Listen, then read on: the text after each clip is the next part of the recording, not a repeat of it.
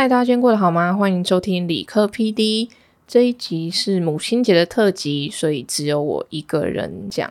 今天会分享一些我的童年的故事，所以算是比较私密的一集。那就让我们开始吧。老实说，我觉得我的童年过得蛮幸运又很开心，因为那时候的我根本。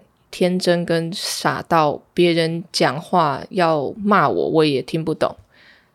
直到长大之后，某一天我坐在咨商室里面，在回想小时候的事情，突然灵光一闪，那一句话过来，哦，原来他是在骂我啊！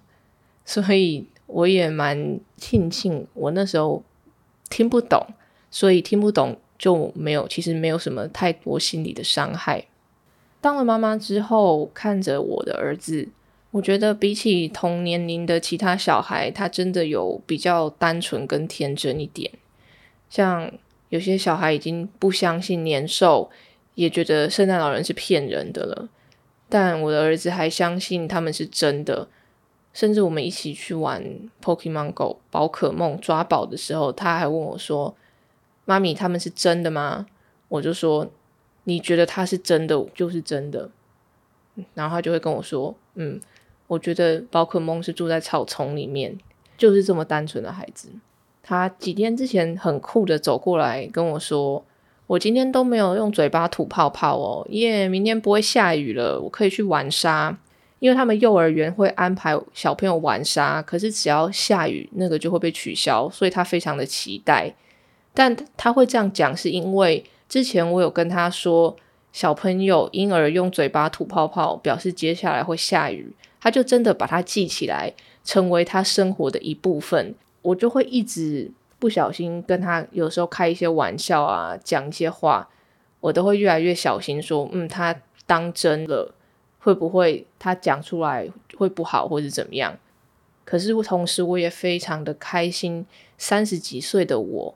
还有机会陪着他一起期待圣诞节，有圣诞老人会送礼物，我们会一起过年的时候躲在棉被里面等年兽离开，讲年兽相关的故事。像过年的时候，他就问我说：“年兽是不是坏人？为什么会吃小孩？”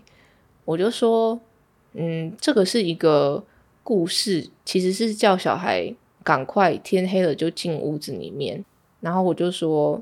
大家敲锣打鼓放鞭炮，把年兽赶走，然后我们就没事了，就不用担心年兽会过来了。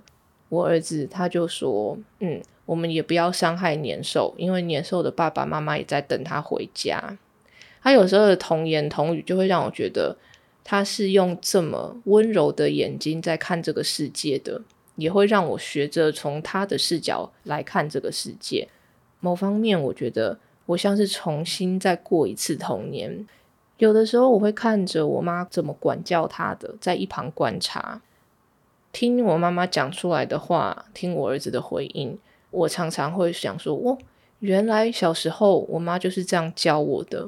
所以只要我听了觉得怪怪的，不是非常的正确，我事后都会重新跟我儿子说一遍我的想法，而且教育他，大人不一定是全对的。你没有要全部听大人的话。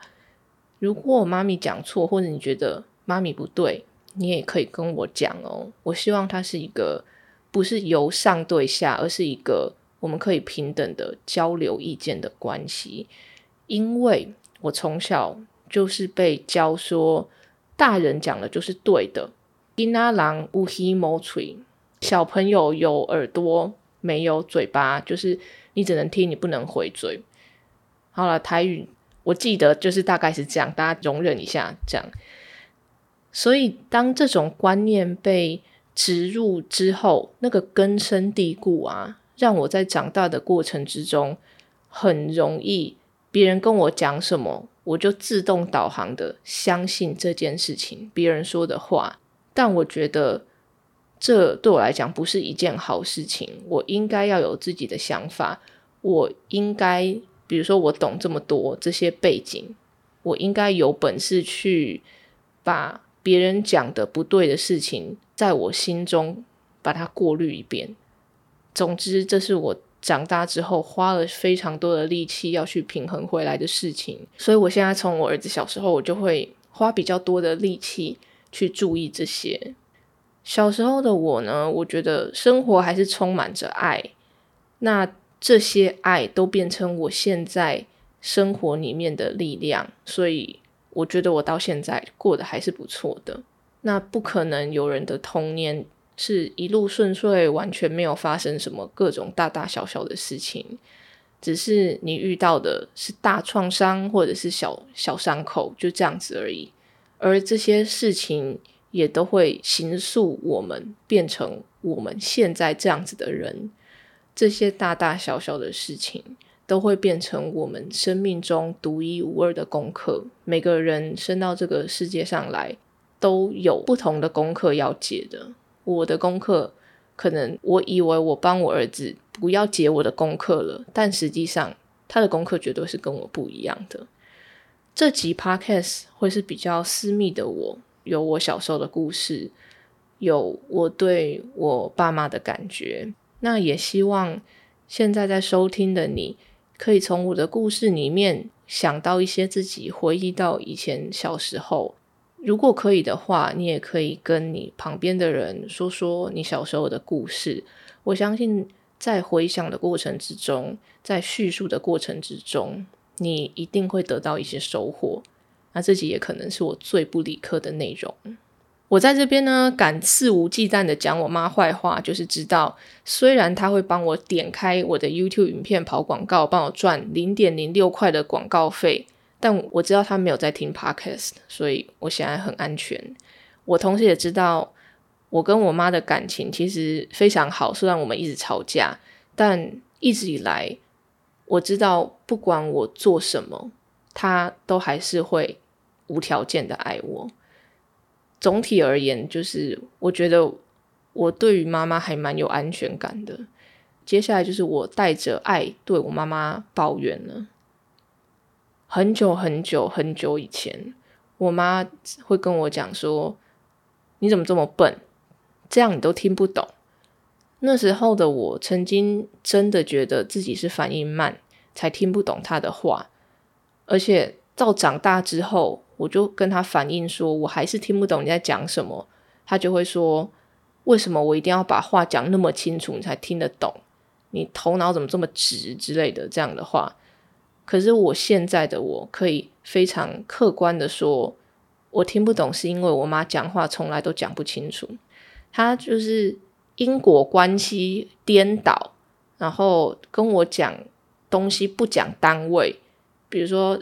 三十三十分钟还是三十个小时，然后速度啊，还有钱，所以你讲的一万是美金还是日币还是台币，或者他整句话会简化到剩下一个代号等等之类的，我就跟我同学抱怨，跟我朋友抱怨说，为什么我妈讲话都这样子？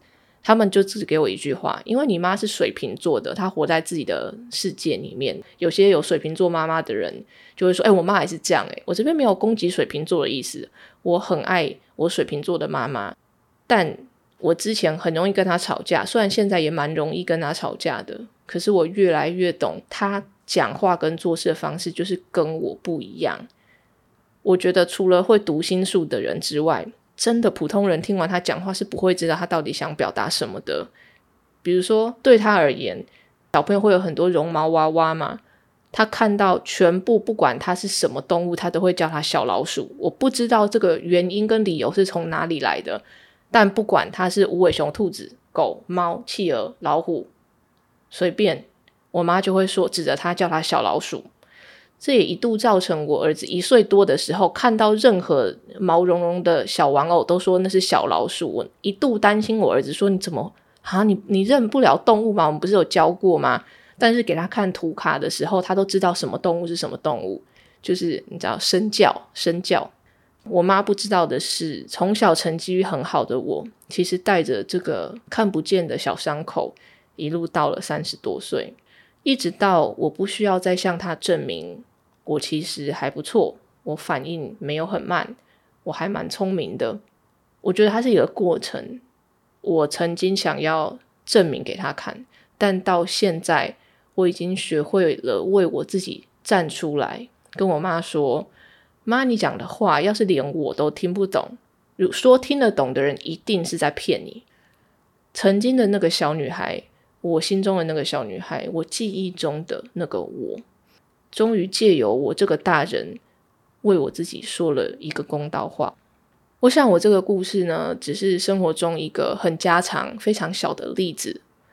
不知道正在收听的你，有没有曾经那么一句别人无心说的话，长辈跟你讲的事情，让你记得很久，记到现在，甚至会让你在长大的过程之中，一直试图的想去证明你不是那样。孩童时期的我们其实都很单纯，我们从核心内建就是要相信我们的照顾者嘛，因为我们婴儿的时候。一点生存能力都没有，人类的幼体真的比起来，人家那种什么小斑马出生之后过一下就可以走了，我们真的是没有任何的生存能力，所以我们当然要相信我们的照顾者是为我们好的。可是，在长大的过程之中，因为我们的孩童期非常的久，一不小心我们就会在没有注意的状况之下，全盘接收了大人的话。大人的价值观，他相信的事情，他觉得世界是怎么运作的，都会在不知不觉的过程之中教给我们。但他们有的时候会，大部分时间，像我，我的长辈们，他从来没有跟我说，大人并不是永远都是对的。但我想要跟孩子说，大人不是永远都是对的。我妈妈从小到大呢，常常一直跟我说，她对她爸妈有多好啊，然后说亲戚都说她很孝顺啊，甚至到现在她还会请了我说，你看那些不孝的人，事业都不会成功之类的话，我一点都没有怀疑过他对他整个家族的牺牲奉献，他很爱他爸妈，他对他爸妈很好，他的确这方面做的真的让人家没话说。但我花了很多时间跟我的内心做非常多的矛盾对决，我终于有办法跟他说：“这是你对于这个家族的价值观，但不表示我要跟你一样。”因为我妈到现在还是会用各种“你很孝，但是你不顺”，然后“顺”就是完全听我的话，我说什么你就去做什么，来各种请了我，或者是我只要跟他做什么事情跟他不一样。他就会觉得我是错的。其实被自己的妈妈说自己做错，事对于小孩来讲是很难的一件事情。很难是我们理智上知道我们没有做错，我们理智上知道我们就只是在做我想做的事情而已。可是那个情感上要去跨越妈妈对你的不认同，其实是很长很长的一条路。小的时候呢？他工作非常的忙，但是他不知道自己因为工作忙，所以非常没有耐心。如果我不顺从他，他就会生气。其实那个时候的我是怎样的，我想不起来了。那时候我妈妈跟我讲了什么话，我也记不清楚了。但现在我看着他对着他最疼爱的孙子，我的儿子，说一些很可怕的话的时候，我就会想。所以他当初应该就是这样对我讲的吧？但为什么我都没有办法记得那么清楚呢？现在要是他脱口说出一些情勒的话，比如说你要是再不过来，阿妈就不理你喽；你再不吃饭，阿妈以后不给你吃喽，我就会去阻止我妈。但这时候我妈当然就是会用孝顺来堵我的嘴，或者是说哦，我跟他讲话的时候态度不是很好，结束这回合。但他只要这样子讲了。我一定会冲过去跟我儿子说：“阿妈刚讲的其实什么意思？什么意思？什么意思？”然后告诉他没事的。我现在在回想起来，我做这件事，到底我冲去保护的是我儿子，还是我内心的那个小女孩？我已经分不清楚了。但久而久之，我妈也慢慢看到，哎，我对这事情真的有我的坚持。她也慢慢的理解这些对她而言的小事。可能会对小孩带来的影响，所以慢慢的，我妈也有真的以非常缓慢的态度改变她的讲话，就尽量不是用情勒的，或者是她要情勒的时候，她就会意识到，然后就不讲了。所以这边就是谢谢我妈有这样子的成长跟进步。但我也非常佩服我儿子对抗我妈情勒，他那个心理强度之高哦。我妈就会问他说：“你不怕阿妈打你吗？”我儿子就会说：“我知道阿妈很疼我，舍不得打我。”哇，真的是四两拨千斤啊！或者是，我儿子会说：“阿妈很生气，但因为他爱我，所以等一下他就不会生气了。”就各种让我松一口气。五岁的我是讲不出这种话的哦。但我儿子也慢慢可以理解了，要对付这种情勒，就是不要理表面上讲的话，不要把表面上的话听进去，我们要看到更里面的东西是什么。在这些种种跟我妈的小小反抗中，我想我得到的，当然不只是对我儿子的放心，某种程度上还是为了能够为小时候的自己再次发生而得到救赎。不知道在听的你有没有有办法跟自己的妈妈做一些小小的反抗？可是这一集是母亲节的特辑，我讲这个好像怪怪的。我们等母亲节过了之后再反抗自己的妈妈好了。这边哎，聊一下我爸爸。我爸爸从幼稚园到高中，如果他在台湾的话，就会每天早上叫我起床，帮我背书包，陪我走路去等校车。但是记忆中，他常常出差，然后每次出差的时候回来都会送我礼物，所以我有整排各种地方限定，然后非常大的 Hello Kitty。可是我从来没有喜欢过 Hello Kitty，我长大之后我也没有喜欢过，但是我爸就是一直送我这个。我爸是很爱我，从小很以我为傲。我我那时候去美国读大学的时候，我爸妈放下他手边全部的工作，一起陪我飞到美国住了一个月。那我们这三个不会做家事的人，就各种手忙脚乱。现在回想起来，那真的是我的人生中一段很幸福的日子。四年过后，他们一起到美国参加我大学的毕业典礼。一起飞去纽约，一起买一个房子给我读书的时候住，也确定都把我一切安顿好之后，他们就飞回台北离婚了。之后呢，我跟爸爸就是过年过节或是想到的时候，就一起吃个饭啊，带孙子给他看，就保持着父女之间美好的距离。其实我在咨商室里面唯一提到我爸的，就是我爸在婚内有许多女朋友。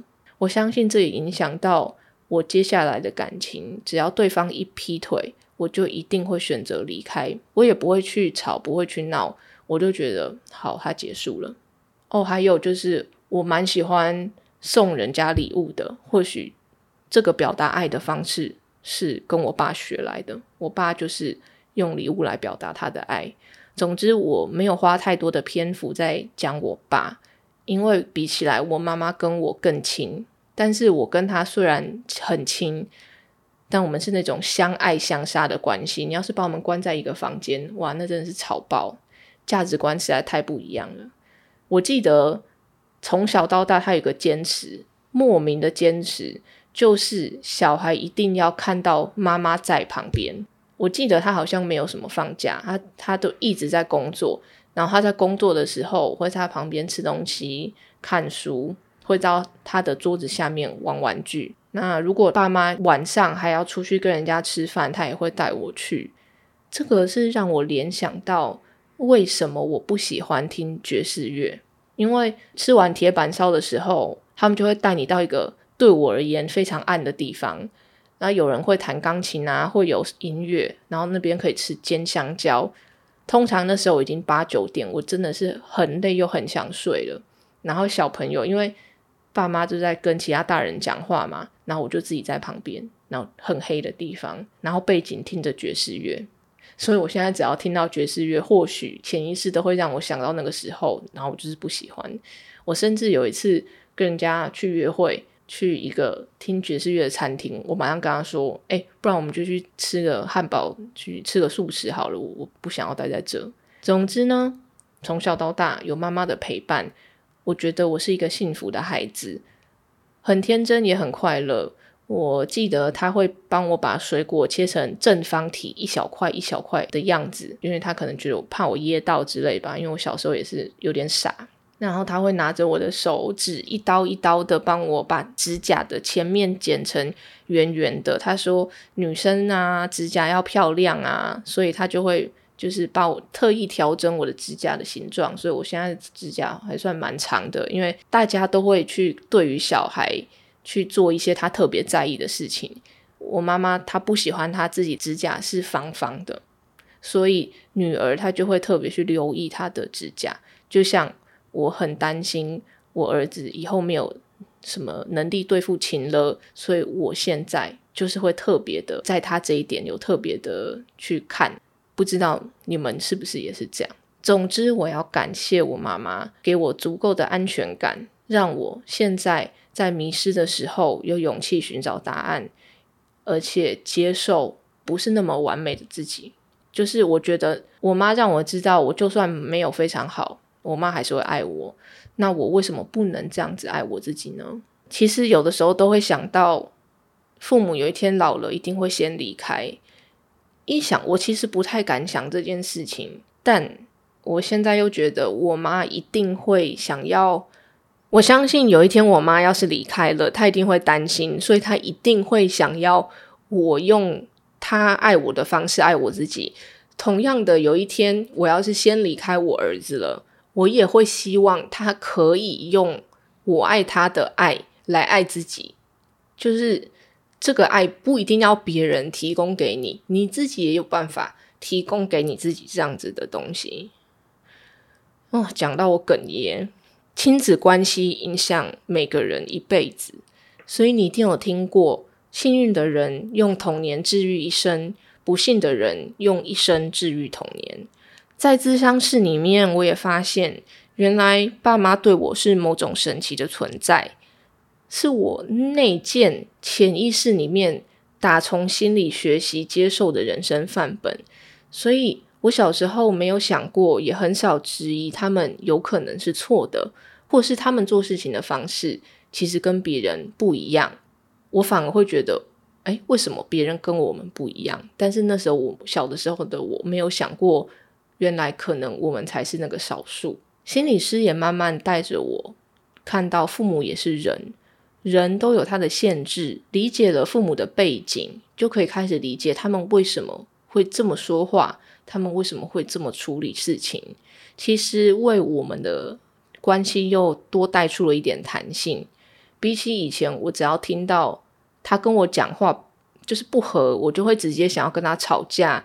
到现在，我开始有了能量，可以同理我妈讲的话，甚至因为觉得很开心，也会说出一些明知道他听了会开心的一些违心之论啊。但我知道他会开心，我也愿意做这件事情，那我就觉得这样很好。然后做一些让他觉得哇，女儿孝顺到爆炸的事情。但是以前的我是没有，是故意绝对不想做的事情的。幸好他还没有太老，能让我对他好。比起以前住在一起，我跟我妈天天见面，天天吵架，到现在我可以和颜悦色的跟他一起吃饭啊，然后有很多交流，就是我可以讲出更多心里的话，我的感觉。我现在做的事情，也因为我们斗嘴少了，摩擦少了，其实心的距离又可以变得更近。亲情原来对我来讲，值比量更重要，心的距离比身体上的距离更重要。但我相信每个人对于亲情都有不太一样的价值观，但我觉得能知道自己怎么样觉得舒服是很重要的。现在的我。也拥有了身为孩子的自评系统，我会为自己列出说我自己想、也愿意、也可以有能力为父母做的事情。比如说，现实一点就是各种时间跟资源的分配嘛。然后我也很清楚自己做到哪里，不会觉得我没有做好，或者是觉得很遗憾，或是亏欠他们。心中多了这把尺之后，妈妈的各种情勒和攻击，其实。就不会直接一句话让我怒了嘛？现在就算他说你不听我的就是不孝顺的时候，我就可以轻轻的闭上嘴，心里知道说他和我对于孝顺的定义不同。身为一个女儿，我觉得我很好。当了爸妈才知道，其实你一有了小孩之后，别人就会直接觉得你知道怎么当妈妈。其实没有一个课程或者是一个手把手教学教你如何当父母，每个人都是摸索过来的。我也相信我的爸妈已经在他所知道的跟他的能力范围内。给了我最好的东西了，所以在长大的过程之中，他可能有讲了一些话，让让我觉得受伤，让让我觉得哦，我需要花很多时间来克服。我觉得 It's OK，因为他做了他的部分，我也该做我的部分了。我觉得十八岁之后，我变成大人了，我要学着我可以改变的嘛，就算他们没有办法改变。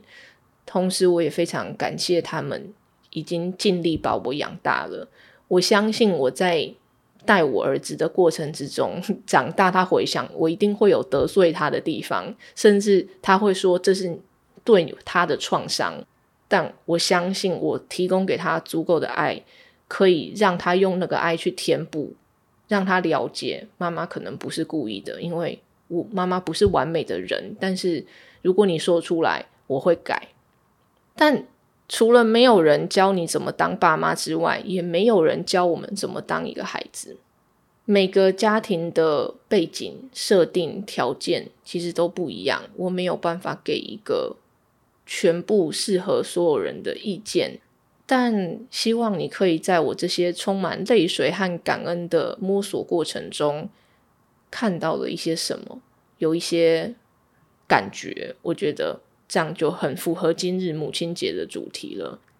我对我妈其实不太会讲什么肉麻的话，小时候她都会叫我宝贝女儿，宝贝女儿。但是我们不会说什么我爱你啊什么的。像我儿子，我都会说妈咪爱你啊。这个对我来讲就是很容易可以讲出来的话。我儿子也会说妈咪我爱你，这个对他来讲也是发自内心，很容易讲出来。但我跟我妈就是好像。如鲠在喉，卡住一样，我没有办法跟他说“妈，我爱你”。但我儿子就可以一直说“阿妈，我爱你”啊，然后什么的。一开始我妈会觉得“哎呀，不要了，不要”，或是我儿子去亲我妈脸颊，我妈就会躲啊什么的。可是他现在也也习惯了我儿子对他表达爱的方式了。所以我想，表达爱没有一个固定的形式。嗯，或许。他可以从我的行为上面看出来，或许他可以感觉出来，但我觉得表达爱还是需要练习的，因为你要打破你原本固定的那个行为模式。像我就是死不讲，跟我妈讲我爱你，但我知道他可以这样被讲的，因为我亲眼看到我儿子就这样对他讲，然后他也说阿妈也爱你啊。我那时候听到，我真的觉得快晕倒了。你也讲得出这种话。总之呢，今年的母亲节，试着表达你的爱吧。不管他是默默的很容忍你妈讲一些情乐的话，或者是她有什么想做但是你不想做的事情，或许你就你就陪她去逛建国花市嘛。就是你虽然说你可能对花粉过敏还是什么之类的，我觉得永远有一些小小的事情可以是一个表达爱的方式。那今天的母亲节特辑就这样子啦，不知道大家觉得我一个人讲有没有怪怪的？好了，欢迎到 YouTube 或 Podcast 留言跟我分享你们的想法。谢谢收听理科 PD，喜欢的朋友们帮我到 Apple Podcast 留言加五颗星。理科 PD，我们下次见。